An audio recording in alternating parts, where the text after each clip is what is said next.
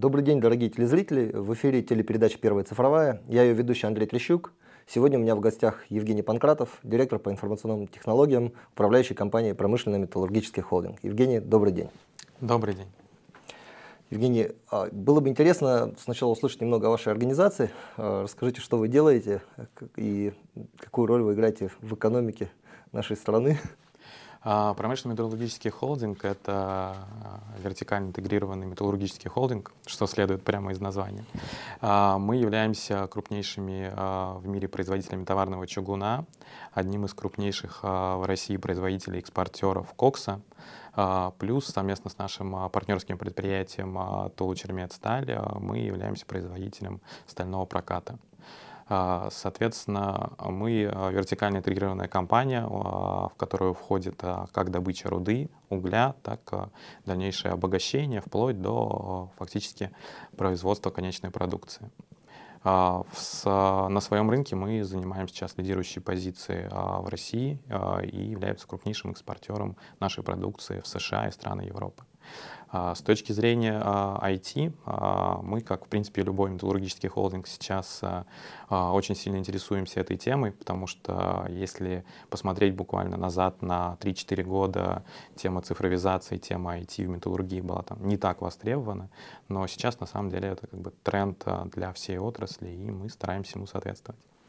А Евгений, вот спасибо за краткую справку. Да, вы несколько раз упомянули как э, в своем вступлении такие слова, как крупнейшие, мы лидеры и так далее. И а вот если возвращаться к теме нашей передачи, да, к цифровизации, то ну, есть такое, как ассоциация да, у людей, что вот цифровизация это что-то прогрессивное и то, что делают лидеры. Да, вот, и, наверное, у вас тоже есть такая повестка, что цифровизация для вас.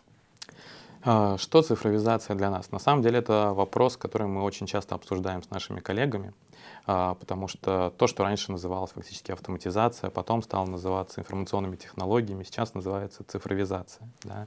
А, конечно, времена идут, появляются новые технологии, новые подходы, а, то, что было там не актуально еще несколько лет назад, такое а, понятие, как искусственный интеллект, data mining и так далее, сейчас, в принципе, уже становится достаточно таким рутинным процессом. А, что цифровизация для нас? Для нас это на самом деле средство повысить нашу операционную эффективность. Да, мы стремимся стать лидерами на наших рынках, а, и, естественно, как бы, а, так как рынок, а, на котором мы работаем, он достаточно высококонкурентный, мы конкурируем не только с российскими компаниями, а конкурируем вообще как бы со всем мировым рынком стали, чугуна. Соответственно, для нас очень актуальна задача как снижения себестоимости, так и повышения операционной эффективности. И мы смотрим на цифровизацию именно с этой точки зрения. Это средство для нас снизить наши издержки, увеличить наши продажи и работать более эффективно.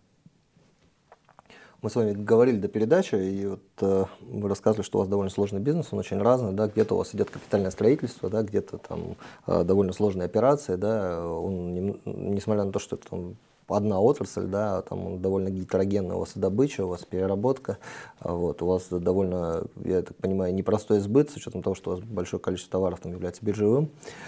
Вот. А хотелось бы услышать вот, с вашей точки зрения, в каких э, направлениях э, вашей деятельности э, вот эта волна цифровизации может дать наибольший эффект? А, ну, если смотреть в целом на металлургию и конкретно по нашей организации. Сейчас, на мой взгляд, наблюдается несколько трендов. А, первый — это мы смотрим на опыт других отраслей, на цифровизацию продаж. Да.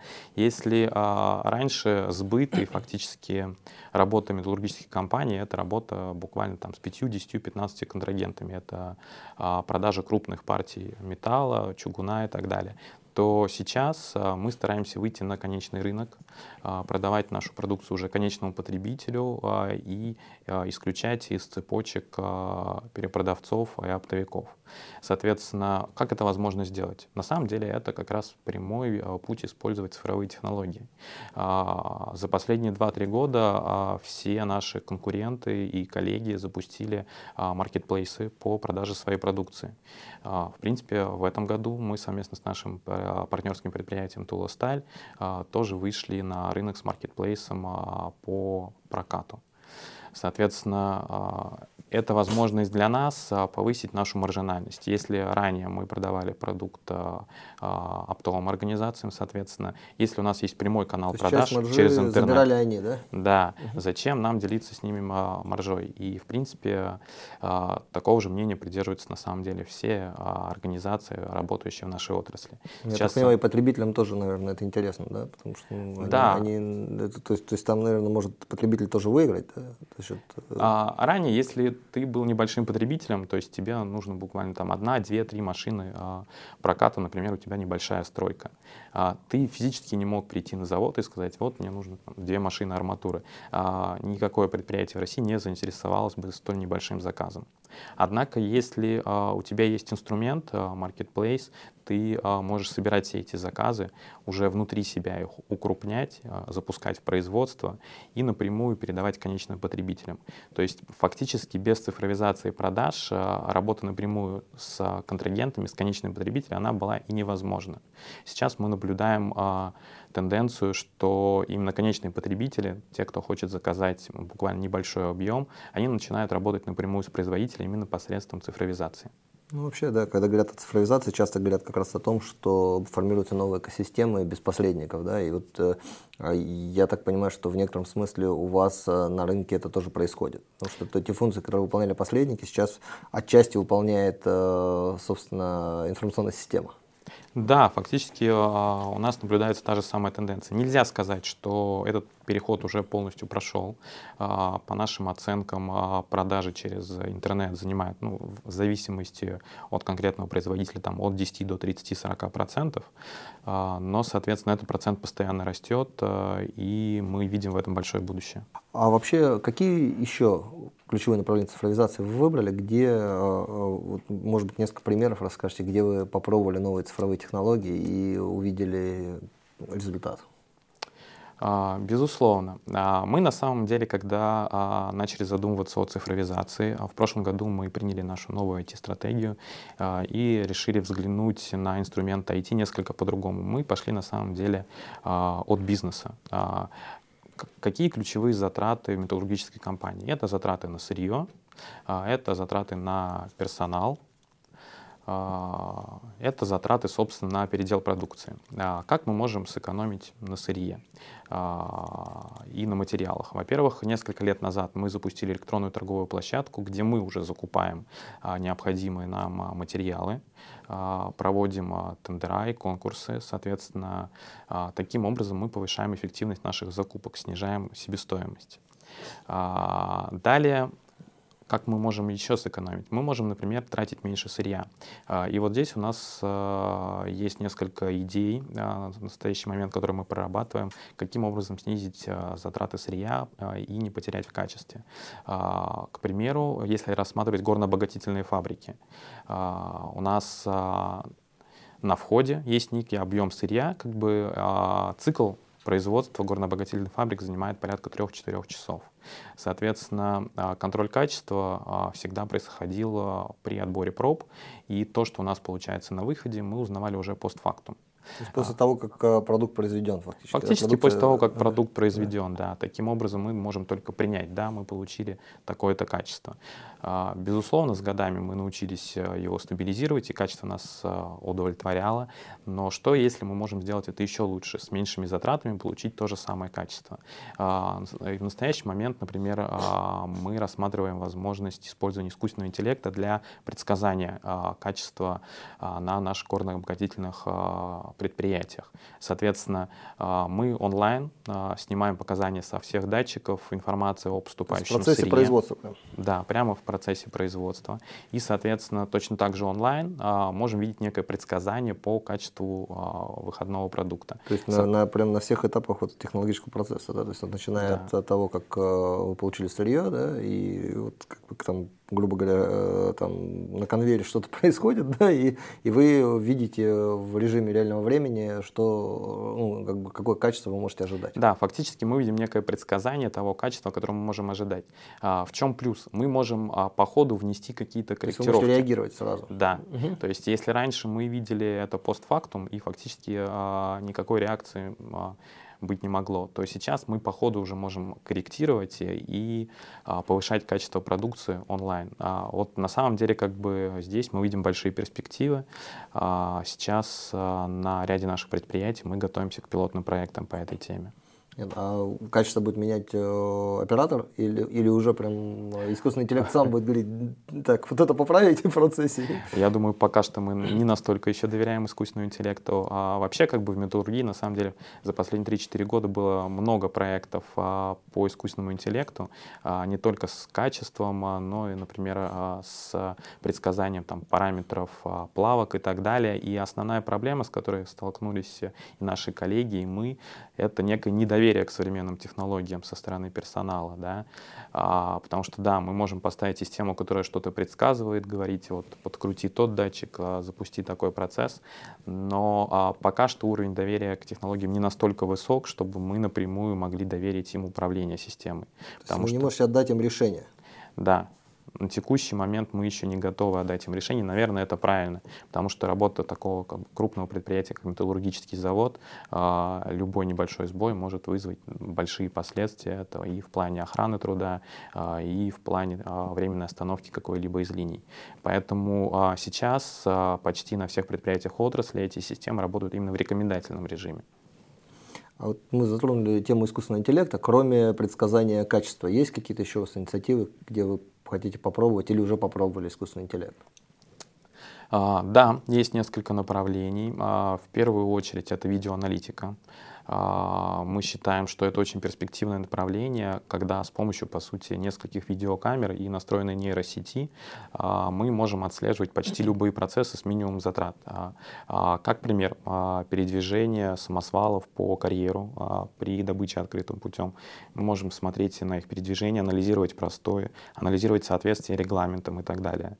Если раньше для этого нам была нужна какая-то сложная система, процесс внедрения, инвестиции, то сейчас ты можешь поставить поставить несколько камер, настроить нейросеть и буквально через э, месяц получить какой-то предварительный результат, какую-то аналитику, понимание, а что же на самом деле происходит. Чем еще нам помогает видеоаналитика? Ну, а, на самом деле, вот пилотный проект у нас а, сейчас рассматриваются именно по а, контролю качества продукции и по охране труда. А, но в целом а, на нашем передовом а, партнерском предприятии Тула Сталь мы рассчитываем в дальнейшем расширить этот спектр. У нас почти все предприятие покрыто видеокамерами. Мы уже на стадии проектирования предприятия заложили более 250 видеокамер, которые фактически контролируют весь процесс от начала до конца. Таким образом, у нас есть и инструмент, и данные, которые мы сохраняем.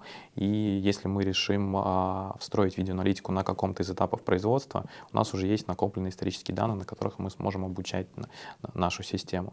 Поэтому по завершению пилотных проектов мы уже с надеждой смотрим в будущее по расширению функционала.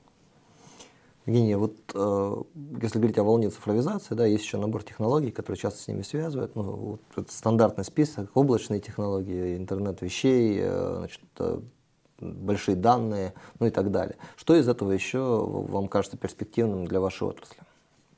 А, ну, безусловно, когда мы говорим а, о новых технологиях, а, главное идти от потребностей бизнеса, а не от желания применить какую-либо технологию. Мне кажется, на самом деле, многие российские предприятия, да и не только российские, как бы сталкиваются с тем, что появилось, допустим, облако, и все, есть желание, а давайте переведем все в облако, да, а может быть, действительно не стоит. Если говорить конкретно о металлургии, на самом деле применение есть всем этим технологиям. В частности, если говорить об облаке, облаках. А мы в этом году запустили облачную CRM-систему. А, это наш пилотный проект именно а, в области использования такой удаленной IT-инфраструктуры.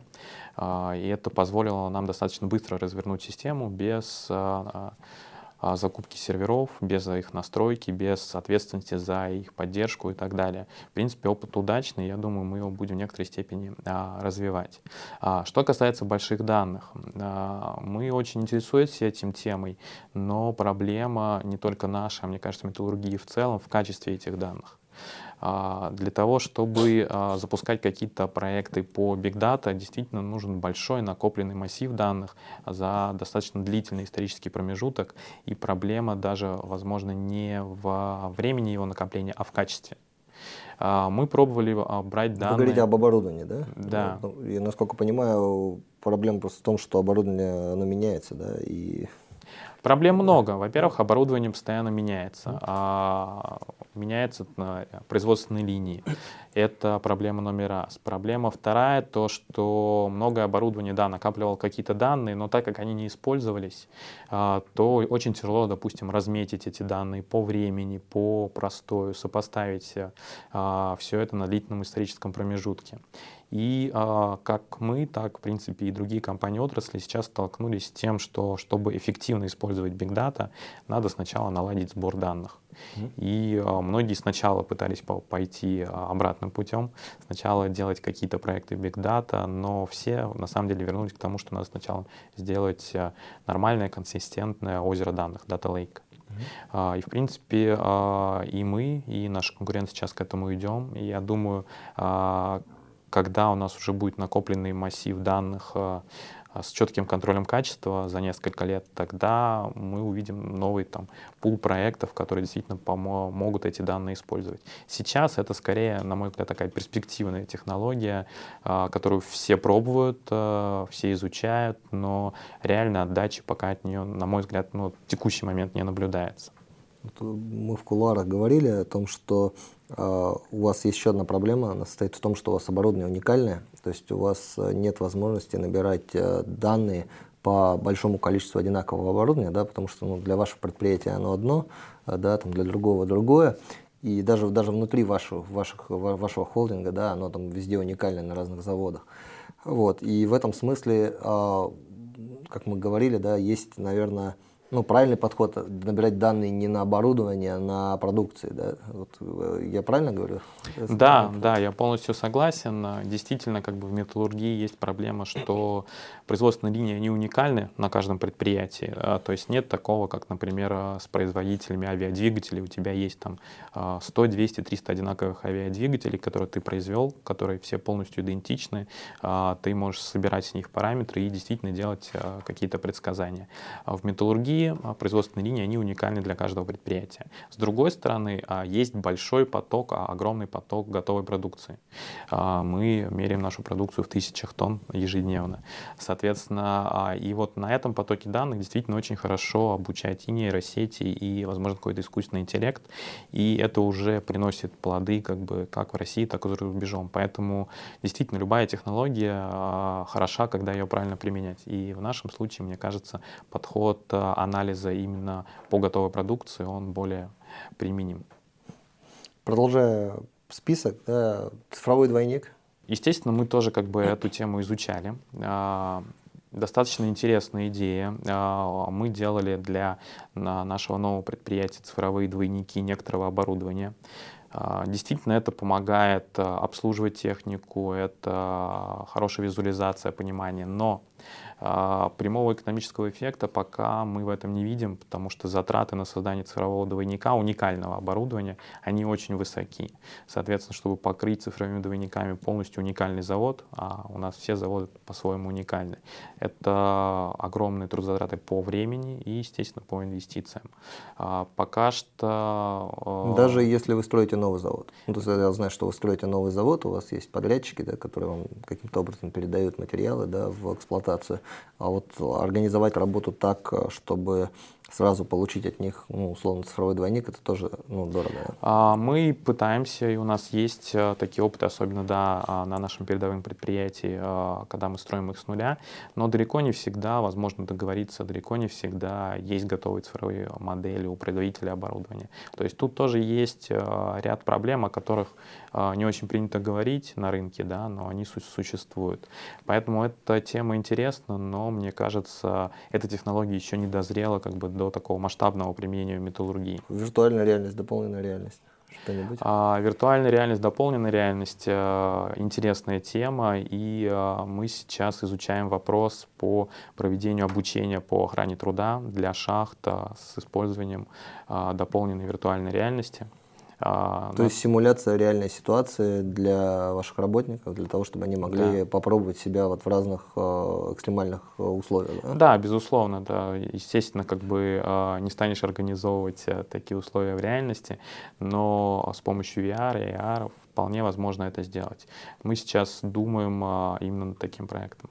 Э, вот в таких проектах э, цена-качество уже более-менее оправдана. Да, в таких проектах да, и это, тут дело даже не в цене и качестве, дело в том, что охрана труда — это, безусловно, приоритет для всех нас. Хотел бы еще вот о чем поговорить. У нас тут есть любимая тема, которую мы каждый раз обсуждаем. Это тема кадров в век цифровизации.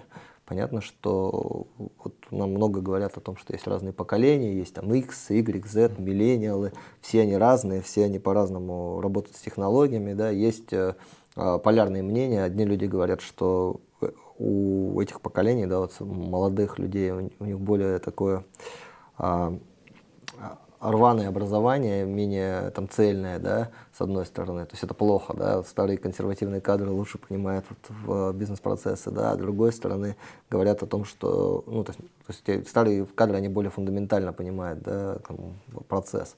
А с другой стороны говорят о том, что как бы старые кадры тяжело воспринимают технологии, да, и на, нужна молодежь.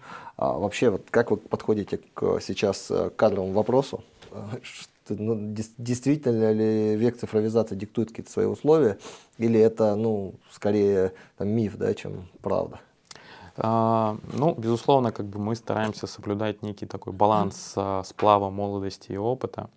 А, но мне кажется, проблема относится больше к такой к области мифа, да. Все мы видим, что на самом деле как бы выйдем на улицу и абсолютно все поколения сейчас используют смартфоны. Абсолютно все научились там пользоваться банковскими картами, банкоматами, госуслугами, интернетом и так далее. Сейчас этим пользуются даже пенсионеры. Это реально так, да. Почему, если они этим пользуются в реальной жизни, они не могут пользоваться этим и на работе? На самом деле теперь когда мы в своей рядовой жизни почти все люди как бы э, в той или иной степени используют IT-технологии, они стали гораздо лучше их воспринимать и в своей рабочей деятельности. Безусловно, конечно, молодой персонал, ему проще обучиться, а они э, лучше обладают действительно этим клиповым сознанием и мышлением, а, но я бы не сказал, что и персонал более зрелого возраста не сможет этому обучиться. Это, на мой взгляд, это не так. Следующий вопрос. CDO. Сейчас довольно модный, модный тренд да, назначать отдельных специальных людей, которые отвечают за, за цифровизацию, в некотором смысле даже в противоположность э, значит, тем людям, которые отвечают за информационные технологии. А, с вашей точки зрения, есть ли в этом смысл, есть ли различия между CIO и CDO? И если нет, почему, да, если есть, то как правильно? А, на мой взгляд, на этот вопрос нет а, однозначного ответа. Да? А, у каждой организации есть своя степень зрелости. Если мы говорим об организации, которая активно развивается, и в том числе в области IT, на мой взгляд, на начальном этапе нет смысла разделять эти роли, потому что все равно быстрое развитие, оно предполагает быстрое принятие решений, синхронизированность всех подразделений, что достаточно тяжело обеспечить, если мы эту структуру разделим там на две. Да? А с другой стороны, если организация уже достигла некоторого уровня зрелости и количество проектов, процессов, оно превышает критическую величину, а, когда есть уже первичные информационные контуры, и он работает, тогда вполне возможно стоит об этом задуматься, да? разделить роль поддержки текущих решений, и именно IT-составляющую, и роль такой инновации, CDO, анализа данных, потому потому что действительно здесь востребованы несколько другие компетенции, возможно, чуть больше, ближе к бизнесу, к его пониманию. Да? Поэтому нужно рассматривать, мне кажется, этот вопрос для каждой конкретной организации, для степени ее зрелости и степени ее автоматизации. В начале, я думаю, нет, затем вполне, почему бы нет. Евгений, наше время подходит к концу, и э, вот э, в качестве последнего вопроса э, хотел бы, может, попросить вас обратиться к вашим коллегам и, может быть, что-то посоветовать части того, как э, подходить к цифровизации, как вообще подходить к IT в современном веке. И если у вас есть какие-то пожелания к вашим коллегам-цифровизаторам, а, но хотелось бы пожелать э, в первую очередь э, смотреть на потребности бизнеса.